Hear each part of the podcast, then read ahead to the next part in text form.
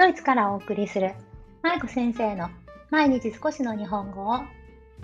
皆さんこんにちは。子供日本語教師の舞子です。この番組は現役日本語教師で元小学校教諭である私舞子が海外で日本語子育てをされる親御さんに向けて毎日少しの日本語をおテーマにお送りする音声配信です。さあ月曜日になりました。今日は12月13日ですね。はい。そうですよ。そうなんですよ。月曜日なんですよ。ねえ。もう早い早いしか言えなくなってきたので、ちょっとこの辺にしときますが、さあ皆さん今週はどんなご予定ですか？今日はですね、3年前の自分へ7つのアドバイスというテーマでお話をしていきます。こちらのお話は、もともとはインスタグラムの投稿の方でいつかな？かなり前ですね。1年ぐらい前かな。はい。に投稿したものである、ではあるんですが、皆さんにぜひぜひあの知っていただきたいなと思うことなので、今回お話しすることにしました。はい。2021年4月28日に投稿していますね。1年経ってなかった。はい。まあでも結構前の投稿なんですが、はい。私の今、息子がね、4歳半過ぎて、もうすぐ5歳になります。で、私がちょうど、まあ、4歳、息子が4歳くらいに、4歳になってちょっと経った頃に、ああ、昔はもっとこうすればよかったなーっていうことをね、考えていたんですよね。子どもの日本語教育頑張らなきゃと思ってここまで突っ走ってきたんですがただ思うだけでいろいろとできなかったこととか後悔がたくさんあったんですよね。でそれをまとめた投稿です。まず最初にご紹介しますね。7つのアドバイス、3年前の自分へということなので、まあ昔の私に語りかけたいんですが、はい。1つ目は、幼児期が一番大事だよということです。2つ目は、子供の言語のことを早めに考えてねということです。3つ目は、周りと比べない。4つ目は、絵本をたくさん読んであげよう。5つ目は、ネットの情報に頼りすぎないで。6つ目が、赤ちゃんのうちにたくさん声かけをしてあげてね。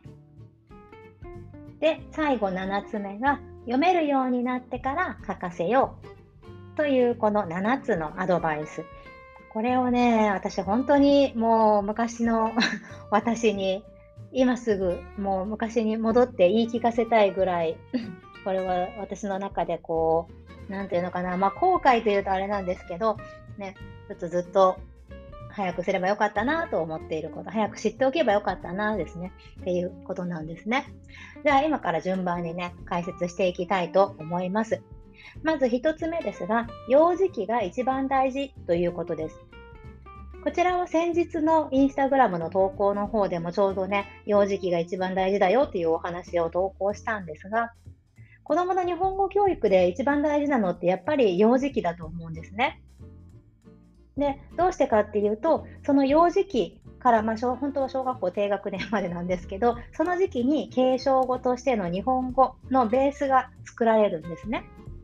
日本語の基礎となるものが作られます。そしてその基礎となった部分を土台にして子どもの日本語っていうのはだんだん伸びていきます。ただそこで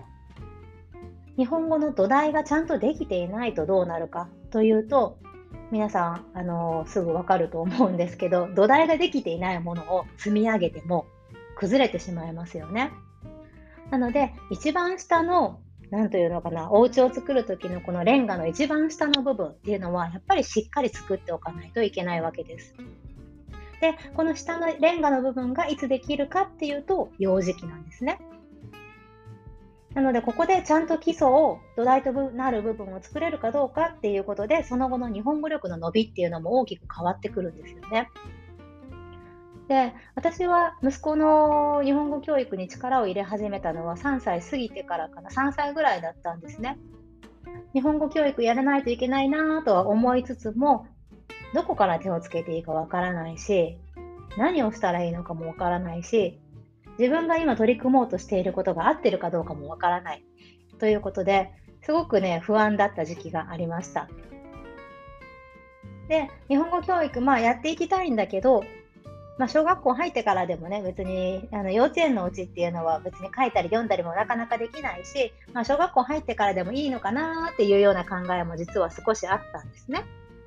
でも、ゆくゆくずっとこう勉強をしていって、今分かったことは、ちゃんとやっぱり幼児期の時期、幼児期の時期に一番大切な時期にしっかりと日本語を入れてあげるっていうこと。ね、日本語の土台を築いてあげるっていうこと。これが一番大切だということが分かりました。なので、ぜひ昔の舞子さん、これを聞いていたら頑張ってほしいですが、ね、皆さんも今幼児期のお子さん乳、児期のお子さんいらっしゃる方も多いと思うんですが、ぜひぜひ幼児期が一番大事なんだよということを心に留めておいていただけるとね、嬉しいなと思います。はい。で、2つ目です。2つ目は、子どもの言語のことを早めに考えましょうということです。さっきお話しした通りなんですが、私は日本語教育にはずっと携わっているんですが、小さい赤ちゃんの日本語教育とか、自分で子育てをしながらの日本語教育とか、そういったものは自分の息子が初めてだったんですね。なので、まあ、日本語教育をすると決めたら、もうちゃんと早めに決めて、その後あの細く長く続けていくということが大切になるので、ぜひ今お子さんいらっしゃる方で、まだ小さいお子さんは、できれば1歳ぐらいまでにしっかりとするかしないかっていうことを決めて、ぶれないように続けていっていただけたらなと思います。子供がある程度言葉を喋り始める前の段階で、我が家では日本語を継承していくんだと決めるか、または別に現地語っていう選択肢もあるのでね、我が家では日本語は継承せずに、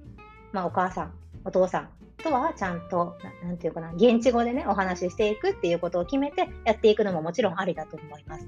なので、そういった選択を早めにしておくことということが大事かなと思います。さあ、3つ目は、周りと比べないということですね。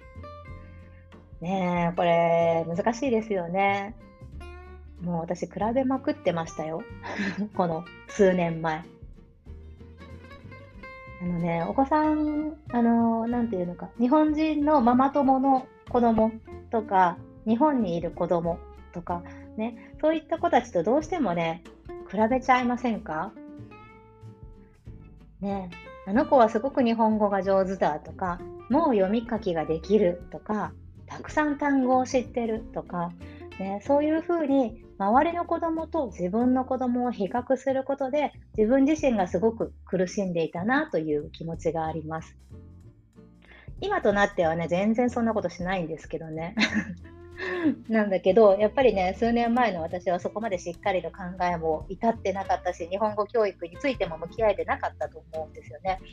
なので、まあ、比べたり、あのネットの情報をね、見て不安になったりすることが多かったです。でも、大事なのは、周りの子供と自分の子供を比べるんじゃなくって、自分の子供の過去と今の自分の子供の姿を比べることが大切です。去年はあんなことできなかった。ね、まだ去年はあんなことできなかったけど、今年はこんなことも言えるようになったとか、こんな表現ができるようになったとか、そういうふうに自分の子供の過去と今っていうものを食らって、そしてその成長をね、認めてあげて、褒めてあげるっていうことが必要なんだなということを学びました。ね、遅いんですけどね。はい。4つ目は、絵本をたくさん読んであげようということです。こちらはもう皆さん、あのもうしょっちゅう聞いてるって思われるかもしれませんけど、やっぱり絵本を通しての関わり、親子の関わり、絆っていうのはすごく大きいものですよね。親御さんは忙しくってやっぱり時間がないんだけど、でも絵本を読んでる時間って、なんだろう、子供とすごく距離が近いじゃないですか。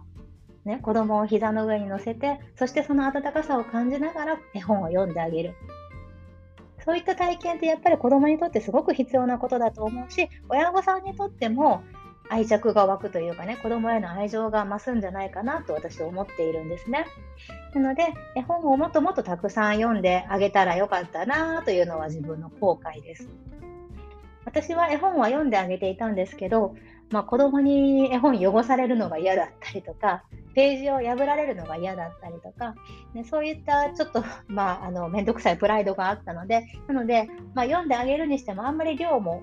多くなかったですし、回数も少なかったなって今となっては思うんですよね。